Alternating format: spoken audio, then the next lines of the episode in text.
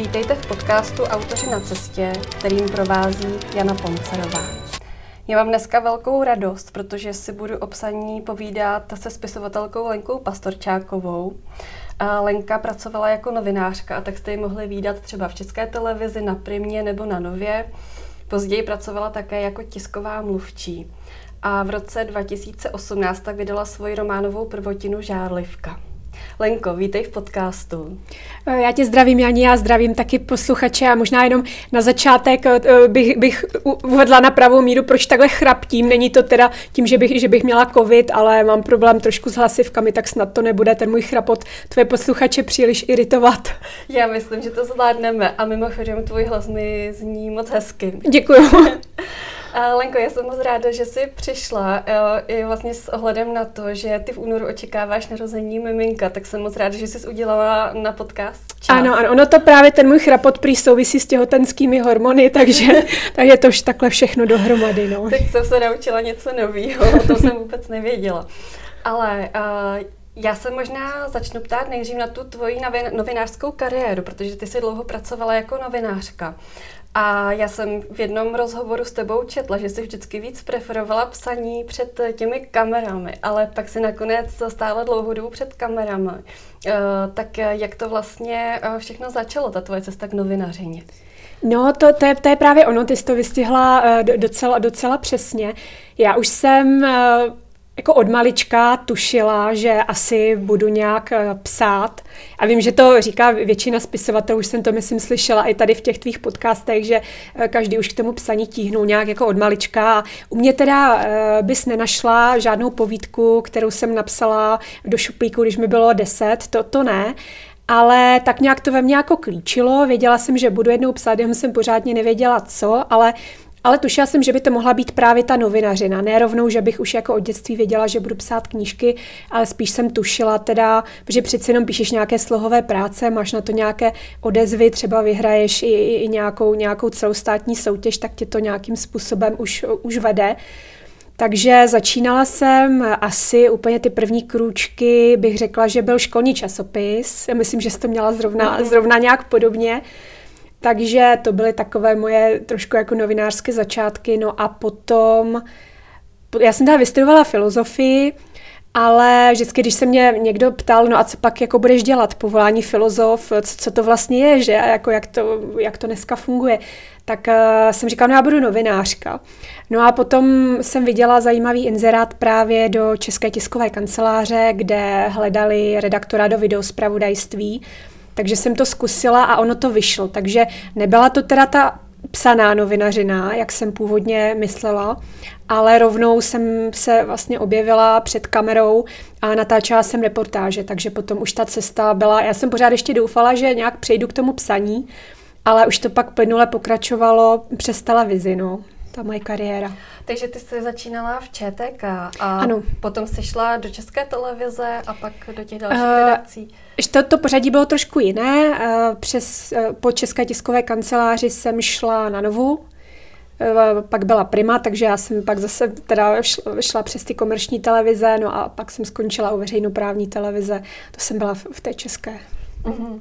A vlastně pracovat v televizi jako novinářka je hodně časově náročný, mám takovou představu o tom aspoň. A tenkrát asi si neměla moc času na svý psaní, nebo si zkoušela psát už tehdy?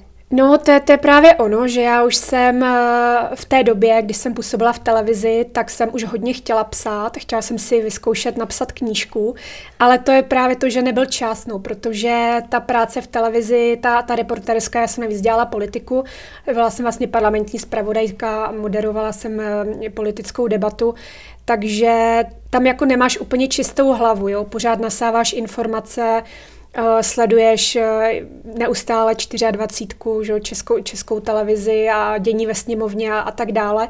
A navíc si nemůžeš pořádně ani jako stišit telefon. Jo. A já třeba jsem ten typ, že když vím, že mi neustále někdo jako může volat a taky volá, tak se mi nepíše úplně snadno. Takže ta kapacita ani čas tam nebyl, no, na to psaní. Uhum. A pak jsi pracovala jako tisková mluvčí, tak zlepšilo se to, nebo to bylo úplně to samé?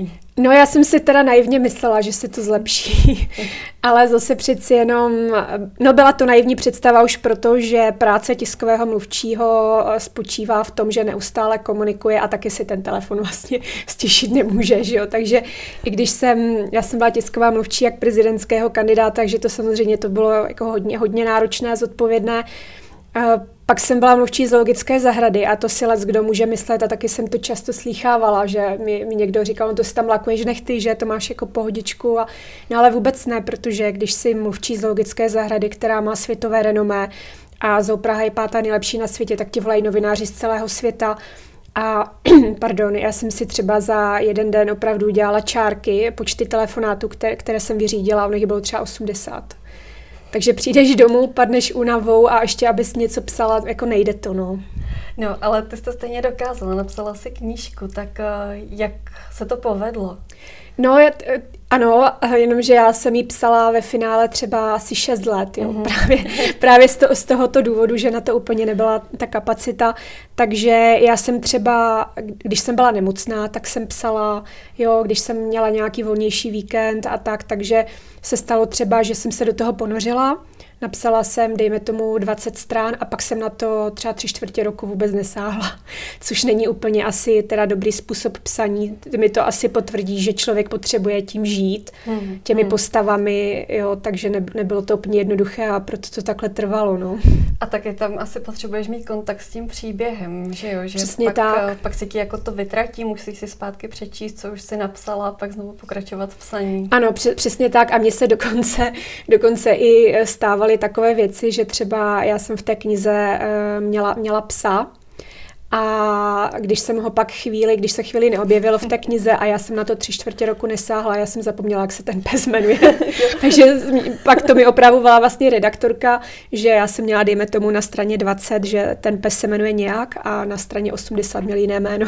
Jo, já jsem tady měla Martinu Heš a tu jsme se smáli právě tomu, že jsme přejmenovali nějaký vedlejší postavy. To tak chápu. Prostě jak to píšeš delší dobu a nemůžeš třeba úplně kvůli jiný práci psát v kuse, tak myslím, že přesně tak se to prostě stává. A ty jsi si zvolila téma žárlivosti, vlastně chorobný žárlivosti a já vím, že už se ti řada novinářů ptala na to, jako jestli to je nějaká tvoje osobní zkušenost a ty jsi odpovídala, že není, ale co tě vlastně na tom tématu přitahovalo, proč jsi ho chtěla zpracovat?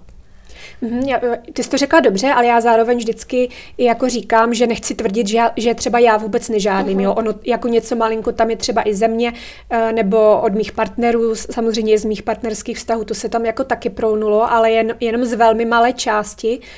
Ale mě to téma právě zajímalo proto, že mně přišlo, že je zbytečně tabuizované a přišlo mi skoro až líto, že lidé se za to stydí, že žárlí a pak jim vlastně není pomoci.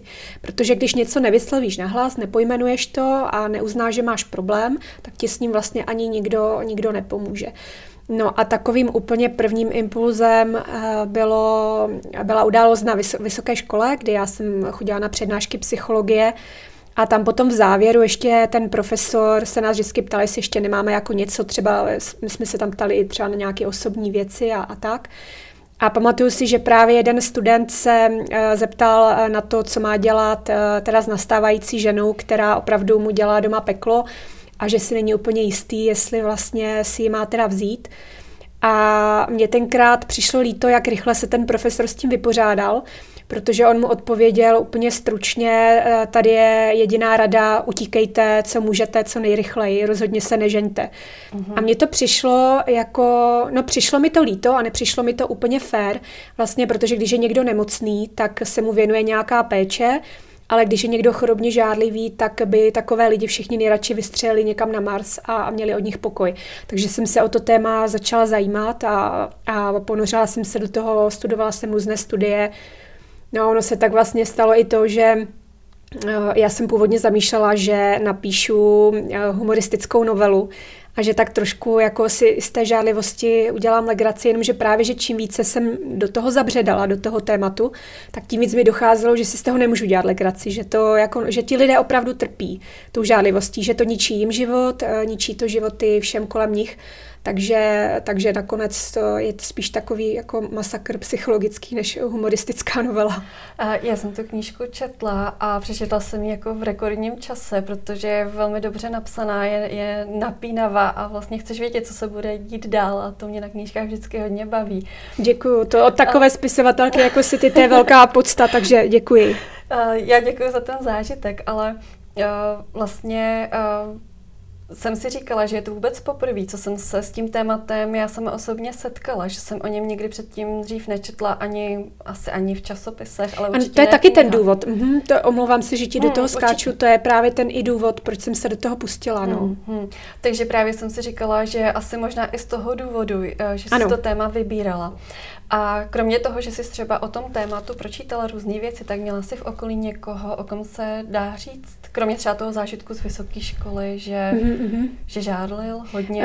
Jo, já jsem si je vytipovávala, cíleně jsem je vyhledávala ty lidi, takže jsem si třeba našla k tomu i nějaká diskuzní fóra a tam jsem ty lidi oslovovala. Taky mi pomohlo jeden psycholog a dokonce jsem mluvila jsem i s lidmi, kteří se léčili vlastně přímo jako na psychiatrii, chodili na různá skupinová sezení a tak dále.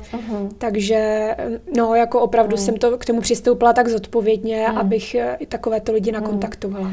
Já si myslím, že když si kolem té knížky, kterou píšeš, uděláš nějaký takovýhle průzkum nebo výzkum, takže se to určitě v tom odrazí, že ten autor to téma dokáže možná trochu líp pochopit a uchopit potom. No, já si právě myslím, že je to trošku i spisovatelská povinnost, když píšou o něčem, vlastně, co nemají vystudováno, čemu neúplně dobře rozumí, buď by se do toho pak vůbec neměli pouštět, anebo by se to opravdu měli poctivě nastudovat, jinak to podle mě jako nedělá dobrou službu, Ty, když jsi tu knížku dopsala, tak co se dělo potom? Protože já vím, že ty jsi nešla úplně takovou tu tradiční cestou, kterou chodí autoři v České republice, ale měla jsi literární agentku, což asi pořád ještě není úplně obvyklý. Tak možná, jestli bys si řekla, proč vlastně jsi zvolila literární agentku, v čem ti to pomohlo? Máš pravdu, že není to vůbec obvyklé. Já jsem teď koukala, že vzniká druhá literární agentura, takže myslím si, že jsou pouze dvě v České republice. Pardon. Ale já jsem si ji najala hlavně proto, ona to teda byla moje známá, takže už jsem s ní měla nějakou zkušenost, protože ona vede kurzy tvůrčího psaní a já už jsem u ní vlastně něco absolvovala. Ale vybrala jsem si ji hlavně proto, že já sama si neumím říkat o peníze. A když jde o mě, tak já sama pro sebe neumím nic vybojovat. Když třeba bojuju za někoho jiného, tak to mi jde, to jsem třeba uplatnila v té novinařině. Ale jako bála jsem se, že to nebude jako úplně ono. A musím říct, že jsem udělala v tomhle dobře, protože přeci jenom ta agentka mi vlastně... Nemůžu říct, že vybojovala, ono to asi nakonec nebyl takový problém, protože narazila na správné nakladatelství, na správné lidi, ale byla jsem spokojená nakonec teda s těma podmínkama. Já vlastně možná řeknu, že vydáváš v nakladatelství MOTO. Ano, přesně tak. Vlastně trvalo to, než třeba jste domluvili, že ta kniha vyjde, protože vlastně častá věc, kterou řeší začínající autoři, je to, že mají rukopis, ale pošlo to třeba nakladateli a teď čekají a ono to třeba trvá, než se někdo ozve. Tak jenom se vlastně ptám, jak dlouho ti to trvalo. No já jsem právě, protože vím, že takhle to funguje, že ta cesta není jednoduchá, zvlášť u prvotiny. Takže já jsem přesně tohle očekávala, že ten rukopis někam odešleme, respektive literární agentka odešle a že se rok nebude nic dít, já budu zoufalá, budu už propadat beznaději, že se to nikomu nelíbilo a zanevřu úplně na psaní. No a takže my jsme to odeslali, ten rukopis, do nakladatelství MOTO.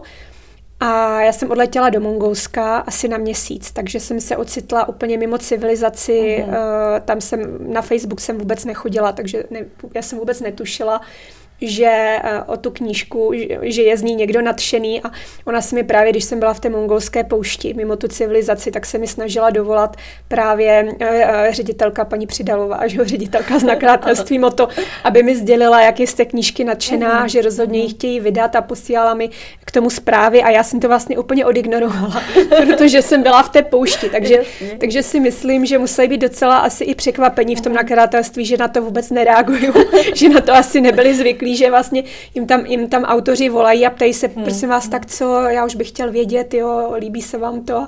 No a já jsem mlčela, takže potom, až jsem se vrátila z toho Mongolska, tak jsem teda paní Přidalové se ozvala, že to je samozřejmě super, že budu velmi ráda, když mi tu knížku vydají.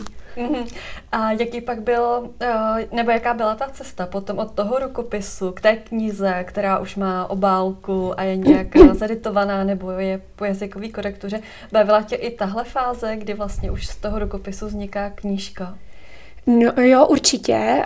A já jsem zase právě byla připravená na to, že budu muset dělat takové ty bolestivé škrty, kdy se budou mazat pasáže, stránky a tak dále.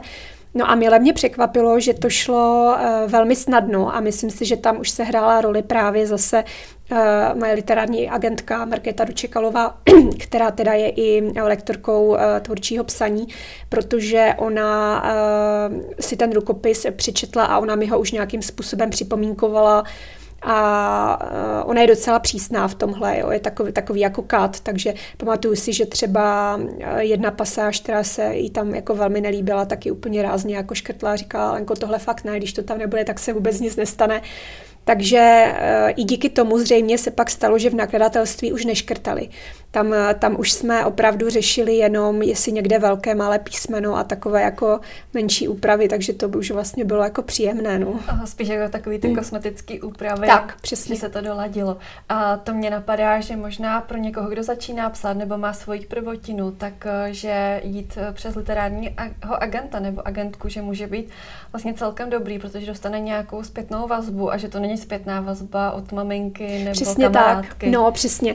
Já teda musím říct, že i moje rodina je velmi přísná, takže vlastně i tam už to jako pro mě byly důležité impulzy, ale přeci jenom, když to pak dostane do rukou takovýto člověk, jako je třeba Markéta Dočekalová, tak no, má už to úplně jiný grády, jo, protože ona se s tím člověkem opravdu nemaže, ona nemá důvod, že ani to není v jejím zájmu, takže ona nemaže med kolem pusy jen tak jako z bůh darma, ale na druhou stranu, když už ten med kolem pusy namaže, tak je to jako velmi to povzbudí toho člověka a ví, že teda asi to má nějaký smysl.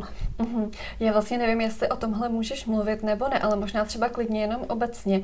Ale jak je vlastně řešena odměna právě toho literárního agenta? Protože zase se ptám kvůli tomu, když by nás někdo poslouchal a chtěl to zkusit, tak určitě se na tohle bude ptát. Já musím přiznat, že teď si mě zaskočila, protože já nevím, jestli tohleto by Markéta Dočekalová chtěla, abych řekla vyloženě konkrétní číslo. Nevím ani... Jo, ale samozřejmě bere si nějaké procento ze zisku. Jo, to asi úplně stačí, ano, ne, ano. Ani nepotřebujeme konkrétní, spíš jako jestli ty třeba dopředu dáváš nějaký peníze, nebo jde to potom Ne, já dopředu jsem nedávala vůbec nic a potom samozřejmě nějaké procento ze zisku, tak jde té agentuře. Jasně, to je super, takže teď jsou asi dvě literární agentury v Česku. Ano, jako zavedená, fungující, to je ta jedna od Markéty Dočekalové, ale teď, protože mám Instagram, kde se hodně věnuju knížkám a všimla jsem si, že tam si mě přidala do přátel, říká se to tak na Instagramu, já vlastně do přátel, nebo do toho sledování se tomu tak, že mě tam začala sledovat právě nějaká literární agentura, která, jak jsem pochopila, tak teprve vlastně vzniká, nebo je v počátcích. Já si myslím, že je to určitě super informace, já jsem o tom vlastně vůbec nevěděla a ani jsem nevěděla, že existuje literární agentura v České republice, dokud jsme spolu o tom nemluvili. No a přitom ve světě je to běžné, tam vlastně, když spisovatel nemá literárního agenta, tak se s tím nikdo nebaví. Vůbec, pravda. No. A pak byla kniha a vlastně byla to tvoje prvotina, takže jsi vlastně taky na trh vstupovala jako neznámá autorka, jako neznámá spisovatel, i když jsi byla teda známá z televize. Tak jak jsi vlastně pojala marketing svojí knihy a je něco, co bys teď zpětně udělala jinak? No já bych jinak udělala asi úplně všechno, protože v marketingu jsem vůbec kovaná teda nebyla. Přiznám se, že já si ho teď si ho docela jako studuju, ten marketing, i z toho důvodu, že potom po mateřství chci pracovat v nakladatelství. Takže teď zjišťuju, že jako neuměla jsem úplně přemýšlet marketingově. Jo, já jsem dost spoléhala na své kontakty v novinářské branži a ono to samozřejmě udělá své, pomůže to, ale nestačí to.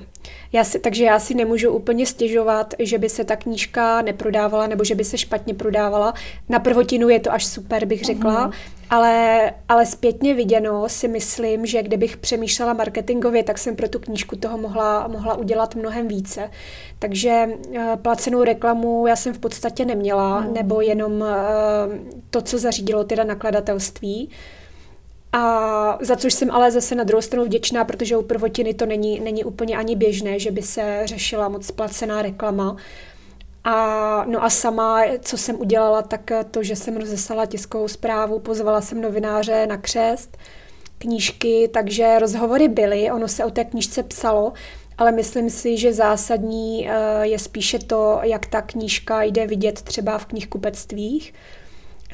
Vidíme to sami, že u některých knih, kam přijdeme, tam je vidíme hned za výlohou, mají tam pyramidy a tak dále, to už jsou ale opravdu ti renomovaní autoři a je to asi takový spisovatelský sen, no, mít tu svoji pyramidu.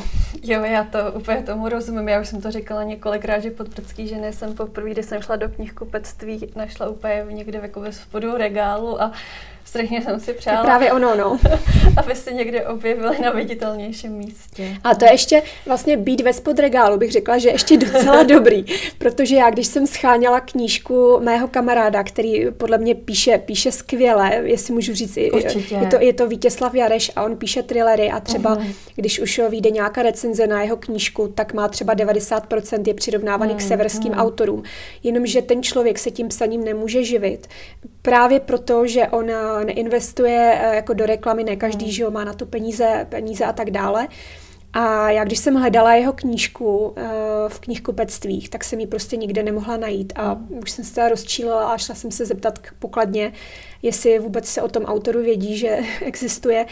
A takže nastalo takové zběsilé hledání, jo, protože v počítači ho měli, ale nemohli ho nikde najít v těch regálech. No a nakonec zašli někam úplně dozadu, jo, a tam vylovili někde prostě, no ani to nebylo jako oficiální místo k prodeji, tak ho tam někde jako vylovili, jo. Tak jsem říkala, že to je jako ohromná škoda. Jo, určitě. Já mám vlastně takovou zkušenost, že autoři se většinou třeba stydí se podívat, kde ty knížky jsou, nebo se trochu ozvat. Ale jedna moje kamarádka tak udělala to, že jí prostě vyšla prvotina a ona šla do toho knihkupectví a řekla teda, jako, že je tady místní autorka a jestli by jí nemohli tu knížku dát na nějaký lepší místo. No a ona se objevila za výlohou. No prosím, to je ono, že jo, líná huba, jak se říká, půl neštěstí, no. Jo, určitě. Ale to já třeba taky nemám, no, abych tohle udělala. Jo, já to úplně chápu, no já jsem tam šla opravdu, jako jsem si skoro zakrývala oči, kde ta knížka bude, jak jsem se styděla. No já zase mám jednu kamarádku, která se toho opravdu nebojí a mně to přijde až humorné, že ona na druhou stranu ji ale chápu, ona sama obchází ta knihkupectví a když se nikdo nekouká, tak ona tu svoji knížku dává třeba normálně do výlohy a tak dále. Tak to je hezký. A zase jako proč ne? Já si říkám, že když už tu knížku máme, když už ji někdo vydal, tak bychom se za to neměli stydět, spíš naopak. Přesně tak pak jsou spisovatelé nuceni dělat různé věci, že, aby byli vidět. No. A ty jsi vlastně už trošku nakousla ten tvůj projekt Knihožití, který jsi začala dělat, tak motivovalo tě k tomu právě i to, že jsou knížky autorů, kteří třeba vůbec nejsou vidět? Ano, to je přesně jeden z těch důvodů, proč jsem se rozhodla tady tento projekt zavést, protože mně to přijde jako líto, že tady je tak nějak v povědomí, dejme tomu 5, nebo když se člověk hodně zajímá, tak vyjmenuje třeba 20 autorů s vypětím všech sil. Jo, a jsou to taková ta neustále omílaná jména už těch renomovaných. Ale je hrozná škoda, že my tady máme jako neskutečné množství, teď to neustále díky tomu projektu právě objevuju, neskutečné množství takových jako skrytých, zapadlých talentů. A já bych byla opravdu moc ráda, kdybychom je na to světlo vytahovali. A bych chtěla možná i poprosit touto cestou posluchače, právě když třeba narazí na nějakého autora, který je zaujme, tak aby to povědomí o tom autorovi šířili dál, aby si to nenechávali jenom pro sebe, protože ten autor v podstatě nemá jinou šanci, než jak se prosadit. Určitě, já mám taky dojem, že vůbec nejlíp ze všech těch marketingových nástrojů funguje, když si ty lidi o té knížce řeknou. Nebo... Šuškanda. Jo. Ať už je to, když se s někým potkáš, anebo ať už je to na sociálních sítích. Přesně tak. A jaký knížky teď čteš, nebo jaký knížky budeš doporučovat třeba v dalším knihožití? No teď to bude vypadat, že jsme se domluvili, tak, a ty jsi trošku tím nechtěně naběhla, protože já teď mám zrovna tvoji knížku nachystanou, ale ne, tak jako samozřejmě teď už jsme, že jo, kamarádky, ale musím říct, jak to vzniklo. Vlastně vzniklo to tak, že já jsem si přečetla tvoji knížku Eugenie a byla jsem s ní tak nadšená, že já jsem tebe v prvé řadě poprosila o rozhovor a mluvila jsem o tvé knížce. Takže teď se chystám na další tvoji. A jinak dočítám teď druhý díl Šikmého kostela od Karin Lednické a musím říct, že to je opravdu úžasná věc. Ale jako mám tam toho víc, no, takže teď zase řeším, do čeho se pak pustit. No. To je skvělý, já mám taky takovou hromádku knížek, na Šikmý kostel se taky chystám a ten první díl se hodně povedl, takže se těším na ten druhý. A vlastně právě u Karin je... ohromný, jak ona tu knížku nejen napsala, ale vlastně i vydala. Přesně tak, no, ta její cesta je taky hodně zajímavá. No, určitě. A co teď tvoje psaní? Máš vůbec teď čas a prostor na to psát další knížku? No, teď ho mám víc, protože teď už nepracuju, teď už teda čekám na to miminko. No, ale zase na druhou stranu se objevily zase nečekané starosti jiné, takže tam zase nebyly úplně myšlenky na to, já nevím, jak to máš ty, ale já když píšu, tak potřebuju být úplně, mít jako čistou mysl a soustředit se jenom na to psaní. A to jsem teď úplně neměla teda v poslední době, ale jo, píšu, snažím se, motivuje mě i to, že vlastně už je i zájem z nakladatelství o tu knížku, takže mám nad sebou takový trošku ten bič, abych jako opravdu něco dělala a uvidím, jak to pak bude na té mateřské. No. Asi bude záležet, jak hodné dítě budu mít a jestli mi umožní psát nebo ne. No. To se asi naplánovat nedá, jak moc bude jako spát. Ne, právě že ne. No. Tak říkala mi moje máma, že jestli to dítě bude jako já, že já jsem nikdy neměla dudlík a jakože se mnou se vlastně dalo i něco dělat, ale uvidíme. No. A jsi ve fázi, že ten příběh je rozpracovaný, a nebo třeba, že ho dokončuješ? No, je to ještě začátek pořád. Já mám nějakých, dejme tomu, asi 30 strán napsaných, takže to je pár úvodních kapitol a no, je to jako opravdu v počátcích, ale mám to celé narysované v hlavě, to si myslím, že je základ a už to jenom hodí do toho počítače, protože třeba u Žárlivky to bylo tak, že to bylo takové hodně intuitivní psaní, já jsem vůbec nevěděla, kam mě to zavede, nebyla jsem si úplně jistá, jak to skončí, jestli to bude mít pozitivní konec, negativní a nechala jsem se jako vést tím příběhem a ty postavy mě sami vedly a říkali si, co by se mělo stát. Jo. Tam jsem to tak nějak tímto způsobem jsem postupovala, ale u té další knížky docela přesně vím, kam se to bude linout, jak to skončí, takže snad to bude rychleji. No. A možná i u té druhé knížky už autor trochu ví, co dělá, ne? No, přesně, tak. Já třeba, jako když jsem psala Podbradský ženy, já jsem jednak vůbec nevěděla, jestli dokážu tu knížku napsat, co to obnáší a tak. A u té druhé už tak trošku víš, jako, co asi děláš. No, už máš nějaké osvědčené postupy, triky a tak dále. No. Svoje vlastní, na který si vlastně přijdeš v procesu té tvorby, protože jinak se to asi vůbec naučit nedá, řekla bych. Nebo aspoň tak to vnímám. A mohla bys třeba aspoň nastínit, jestli ten román bude mít nějaký konkrétní téma, podobně jako si třeba vybrala tu žárlivost? Ano, bude možná trošku kontroverzní ten román, protože bude ze zákulisí vysoké politiky, ale bude to jako fikce inspirovaná realitou. Jo, postavy tam reálné nebudou, budou smyšlené, ale to si ještě musím vlastně vyjasnit, do jaké míry tam třeba prolnu nějaké i skutečné jako události, ale rozhodně tou knížkou nechci nikoho poškodit, Jo, takže to ještě uvidím. No. Já věřím, že materiálu máš asi celou řadu. No právě, že to jsem tak nazbírala za ta léta a teď to všechno zúročím. No. Tak já se na to moc těším, protože zrovna to je knížka nebo téma, námět, který by mě hodně zajímalo, tak budu držet palce, aby ti to dobře psalo. A vlastně taková moje poslední otázka, kde tě lidi najdou, pokud by se s tebou chtěli spojit nebo zjistit třeba něco o tobě, anebo třeba se podívat i na nějaký videa z tvýho projektu. Jo, tak teď už jsem se naučila teda používat ty sociální sítě, já jsem na to dřív vůbec nebyla, třeba na Facebook jsem šla jednou za 14 dnů, ale teď už se snažím tam být teda aktivnější, takže na Facebooku mě najdou pod mým jménem, mám tam i facebookovou stránku, teda Knihožití, Instagram a ten YouTubeový kanál Knihožití, no a mám taky webové stránky žárlivka.cz, kde se i vlastně čtenáři nebo lidé dozvědí více o mně. Lenko, děkuji moc, že jsi přišla do podcastu. Já děkuji za pozvání. Moc mě bavilo se s tebou povídat a budu se těšit na tvůj další román a na to, že si zase někdy třeba popovídáme o psaní, protože mě určitě bude zajímat, jak potom půjde dohromady psaní a miminko. To mě taky. A přeju ti, aby všechno dobře dopadlo. Děkuji. Moc děkuji, Jani, a taky se mě pěkně, ať se daří. Děkuji. A děkuji vám, že jste si poslechli dnešní podcast. Jehož hostem byla Lenka Pastorčáková. Doufám, že se vám povídání líbilo a že pro vás bylo inspirativní, stejně jako pro mě. A já se budu těšit zase příště. Mějte se báječně. Tak já už to teď jenom vypnu všechno.